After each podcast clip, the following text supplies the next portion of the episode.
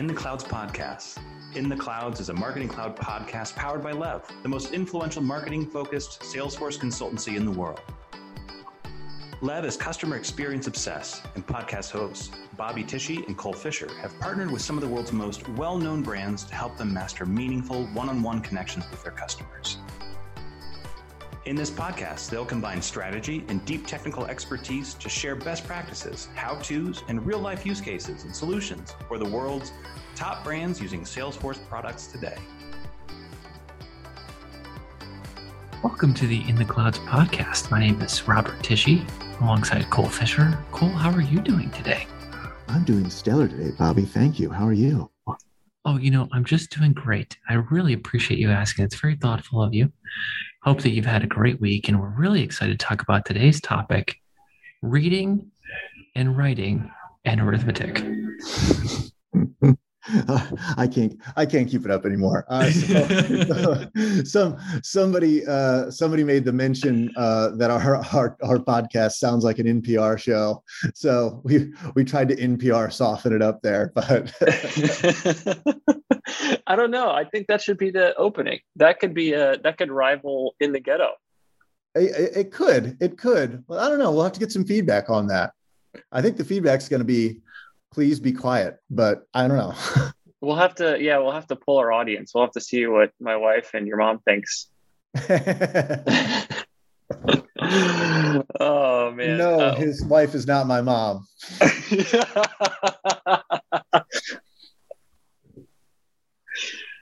Boy, Cole, I didn't know we were related. This is strange. I, I knew we got along a little too well. This, uh, this makes know, more sense boy. now. I, I can't wait to see you at Christmas. oh gosh. Well, thanks everybody for joining. We're going to talk a little bit about migrating from Marketo today. And there's a number of different systems out there. We've helped companies migrate from to Salesforce Marketing Cloud over the years. And uh, Marketo is one that's come up a lot more recently. Um, it's been one that we've we've worked with for years. I worked at Marketo for a couple of years as well. And so I've got some behind the scenes knowledge. But I think one of the biggest things that is hard for when companies are, are migrating from one platform to another is that uh, there's always this um, naming convention and nomenclature that's different. And so we just want to talk through some of those those highlights and I think the other thing too is that why I think we're seeing more of Marketo now and why folks are moving over to Marketing Cloud is because their their integration with Salesforce isn't as great as it once was on the Marketo side. Um, and so as, as more folks are getting ingrained with Salesforce, they're moving more and more towards Marketing Cloud. So we'll highlight the top five things to consider as you're migrating over to Marketo. And hopefully for those of you who are, are on Marketo now and thinking about the switch or even just thinking about migrating in general, hopefully it'll give you a better sense of things to think about and specific things to make sure that you're looking at when you're thinking about the switch. So, a couple of really important things to think about, and and I'll I'll, I'll say this when, and this was probably more true a few years ago, but uh, at Lev, a lot of our implementation work, uh, especially for like you know first time or new uh, marketing cloud users, a lot of it felt like we were redoing implementations that had been done before or like redoing another partners or self implementation or something like that. And a, a, couple of the the core reasons for this is because first off people are thinking of this as a lift and shift from their old esp into the new esp into marketing cloud. And then once they have everything in place you know per their old instance um, then they could they have this you know dream of well we'll just get you know apples to apples in place and then we'll take care of you know getting all these uh, you know new features and you know evolving in all these new exciting ways and you know taking advantage of all the reasons we bought marketing cloud in the first place. But the problem with that is they have an old data model all these you know everything that was built around an old esp you know in this case marketo that doesn't align to what marketing cloud really does um, and so, you know, if you think about it in terms of lift and shift, you're really creating more work for yourself than you're actually resolving. And you don't get to take advantage of all those, you know, new bells and whistles and things like that that spawned the whole reason you were buying Marketing Cloud in the first place. And that kind of brings us to the second big issue and one of the, you know, more critical errors that we see. And honestly, one of the more common things we see is a lot of the times we look at this from like an IT or technical solution uh, lens when we think about what that implementation should look like. And Bobby, I think we were on a meeting just even earlier today where we were discussing this. And the fact of the matter is, you know, marketing cloud is so malleable. There's so much you can do, and there's so much flexibility in how you do it that there's literally like eight or nine ways to do almost anything you can picture. And so, just because there's a technical way that you can implement something doesn't mean that's the best way. So, what you really want to do is start with those overarching business goals think of the objectives you're trying to solve and what those use cases should look like. So think about it without a technical lens whatsoever and think about it purely as what is the end state? What am I looking for? And what is, you know, from the customer lens, from a strategy lens, you know, from meeting, you know, company goals and objectives, uh, whether that's revenue or growth or engagement, whatever I'm looking for, and how am I solving those problems? And then we back into it from the technical solution standpoint, because that's really where we can start taking advantage of, uh, of everything that Marketing Cloud can offer. Again, it's so flexible and there's so much you can do with it that I feel like this is one of the worst errors we see is that we jump the gun on solving a technical solution rather than really thinking about it from a business standpoint first. So I feel like those like between that and the lift and shift, those are our two big ones that we see habitually across any ESP. Um, yeah, there's. Yeah, sorry, I, I was just going to say the the only other thing I would say there too is that there's always you know the different or the the reasons why someone might be migrating from Marketo or any other system to Marketing Cloud or, or just making a switch in general there's always like different reasons, right? It might be, to your point, um, business reasons. We uh, we want to increase our automation or increase personalization, or we're just not happy with the platform we're on, or it's a bad relationship with the vendor, or we don't feel like we get the service that we should, or the platform isn't meeting the needs that we have.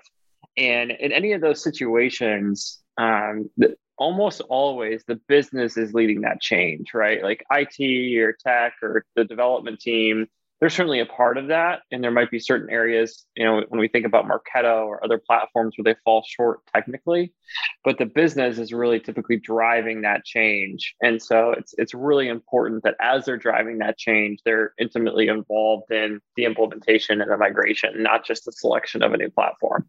Yeah, absolutely. And it's it almost, I mean, when we think about it, you know in that manner it's almost counterintuitive how you know the, when when shopping for a new esp goes on we are addressing all these pain points. We are addressing the business cases and things like that.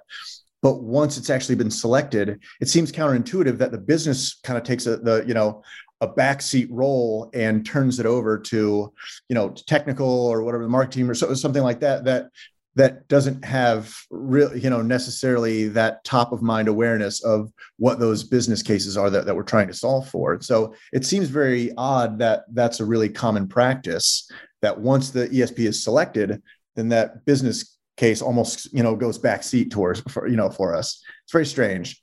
Um and i think the other thing is and this is this is more um specific to marketo but the whole part about you know thinking about lift and shift but when we think about the entire data model itself marketo uses a, a completely different data model than you know or, or, a much less flexible data model than what is in marketing cloud. And so you can really do a lot of, of, of different um, you know a, a, lot of different things in marketing cloud that marketo doesn't really allow. So they follow a very strict like leads accounts and opportunity model and marketing cloud is you know entirely customizable in how you do that. And so it's in it the fact that it's a relational database and you're not using you know lists and your your, your structure is completely different um, is something to really think about. If you're trying to do a lift and shift on leads accounts and opportunity from marketo into marketing cloud you're going to hamstring yourself right off the bat. Especially because like you mentioned the you know no business has a predetermined data model right? Not there's no business that we've ever worked with or any architecture that we've come across that's exactly like any other one. And so obviously if you're on Marketo and you're and you're primarily B2B, the leads counts opportunity model might not be that bad. But even within that, there are going to be nuances. And you can build out custom objects in Marketo just like you can in Sales Cloud. Within Salesforce. So you've got some flexibility there. But if you are a B2B company and you happen to have B2C and you're direct to consumer or you're B2B to C, there are all these different permutations that require different data models um, or just may not require it, but it makes the job a lot easier for the marketers to do their job. And so it's it's really hand it, it really can be a handcuff um, or uh, handcuffs is that is that a thing? What? Why am I blanking on what a handcuff is? I said hamstrung, but you could be handcuffed to a bad data model. You absolutely right? could be. I haven't been. I haven't been arrested before, so I don't know if it, if it's handcuff or anyway. Well, so, not, not, under your current alias, at least. So Bobby Tishy's may not. You know, Robert Tishy. I don't know. Like there's there's a reason you're using another alias here. No comment. So uh, so yeah, that's that's a big thing, and especially when we start doing demos or start talking to folks about the data model or the way that the backend data model works in the Marketing Cloud, they're always super excited about the fact that we can make it whatever we need it to be, and they can always add on to it later on. Um, there's not they're not tied into a specific data model as they get going.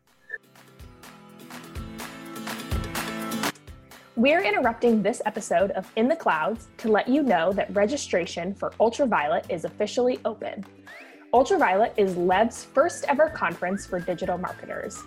Join us virtually on April 6th and 7th for more than 30 sessions of content combining marketing strategy with top notch technical skills and keynote speakers you won't want to miss. You will leave empowered to put your marketing plans into action. Register today at ultravioletconference.com.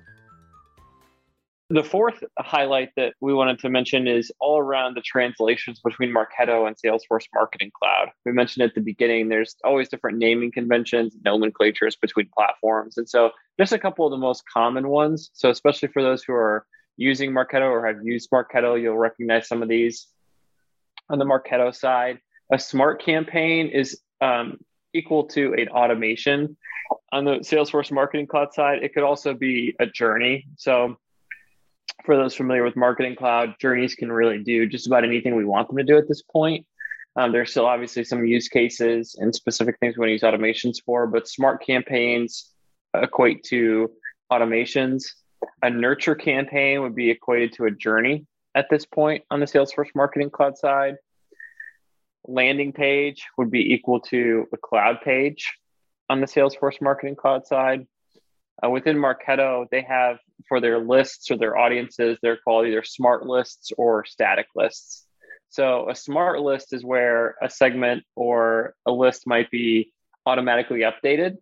Um, so uh, there might be a filter tied to it. So you can think about this as a you know da- a filter data extension or an automation or a journey segmentation. And then on a static list side, this is really, you can th- think about this as a data extension audience. So it's just a, a one time list that someone's built and maybe they're imported to it or they've built a query off of it and they're not recurring uh, or they haven't built an automation to have it update on a recurring basis. A couple other things that we want to mention as far as Marketo and Marketing Cloud is concerned. Um, Marketing Cloud does not have lead scoring. So we know Marketo natively does because it was primarily built originally as a B2B marketing automation tool. Marketing Cloud originally built as a uh, B2C marketing automation tool.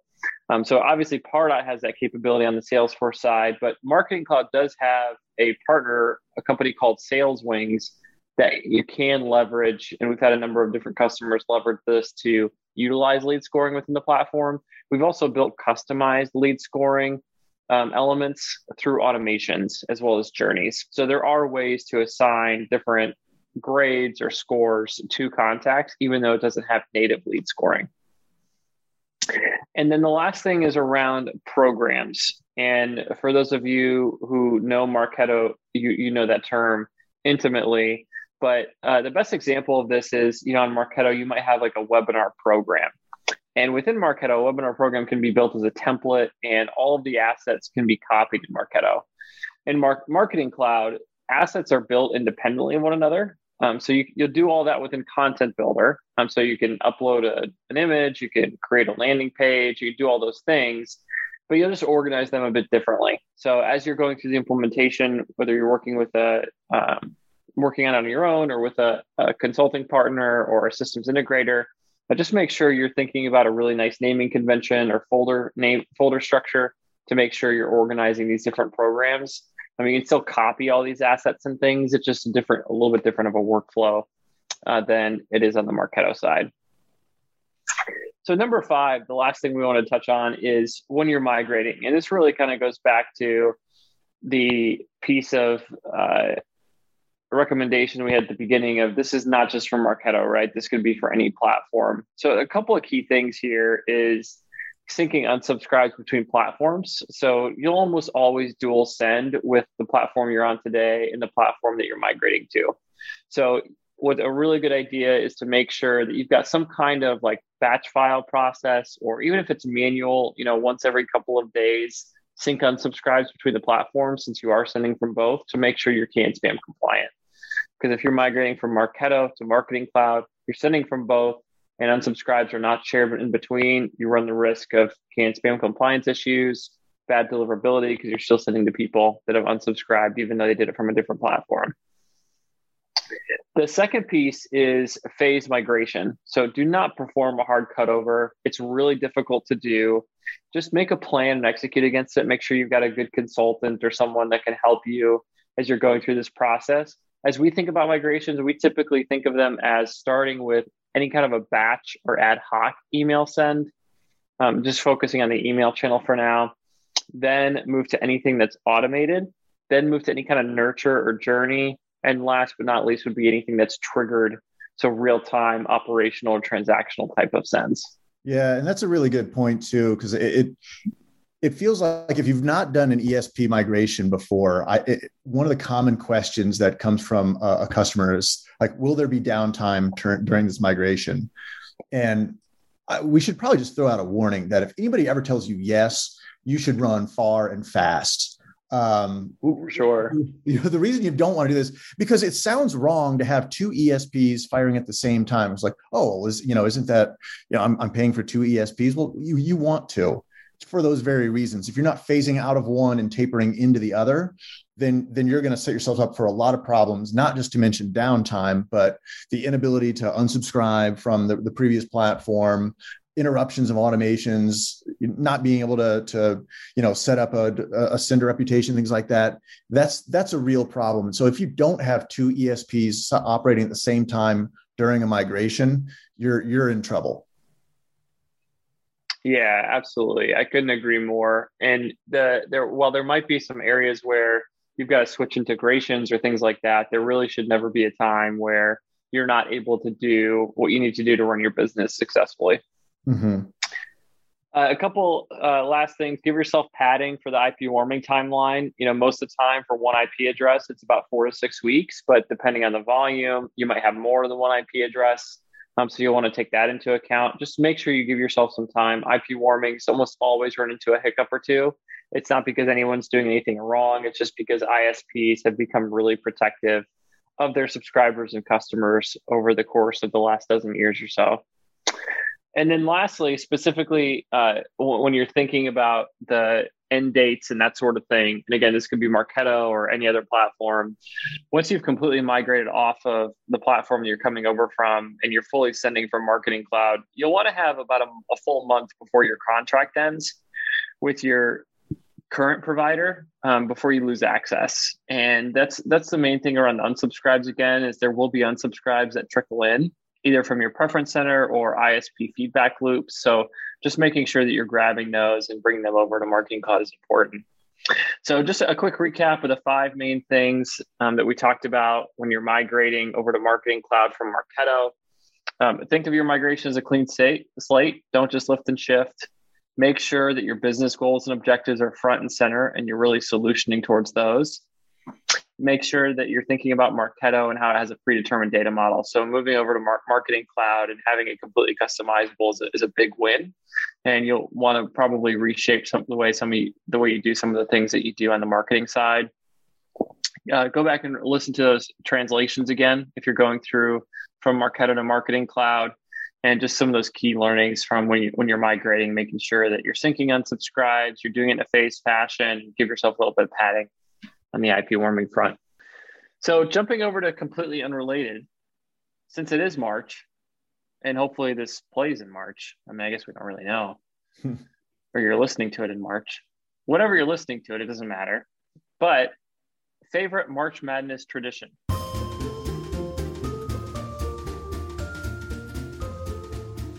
And I love me some March Madness.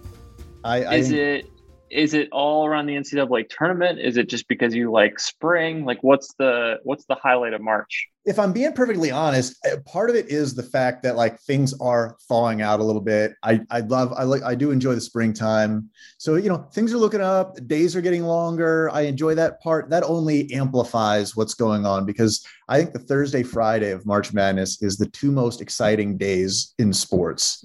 And you know this is coming from like a you know, mostly hockey and, you know, uh, football and stuff like that. I, a big fan, but like when it comes to college basketball, like this is, I don't get really into college basketball like the whole season leading up to it until like conference playoff time because I need to know the seeding and I get super into the brackets and you know starting a pool with friends and stuff like that and and you know losing terribly because every year I remember like the one year that I got four for four on the final four and I was like oh you know this this feels good where I where I you know, I missed like like five or six total games the entire time. I was like, I was on point. I started putting money on this, and now I've just been losing ever since. But I love that idea of like, you know, there's so many games. There's you know almost an infinite number of possibilities. A zero percent chance of getting a perfect bracket.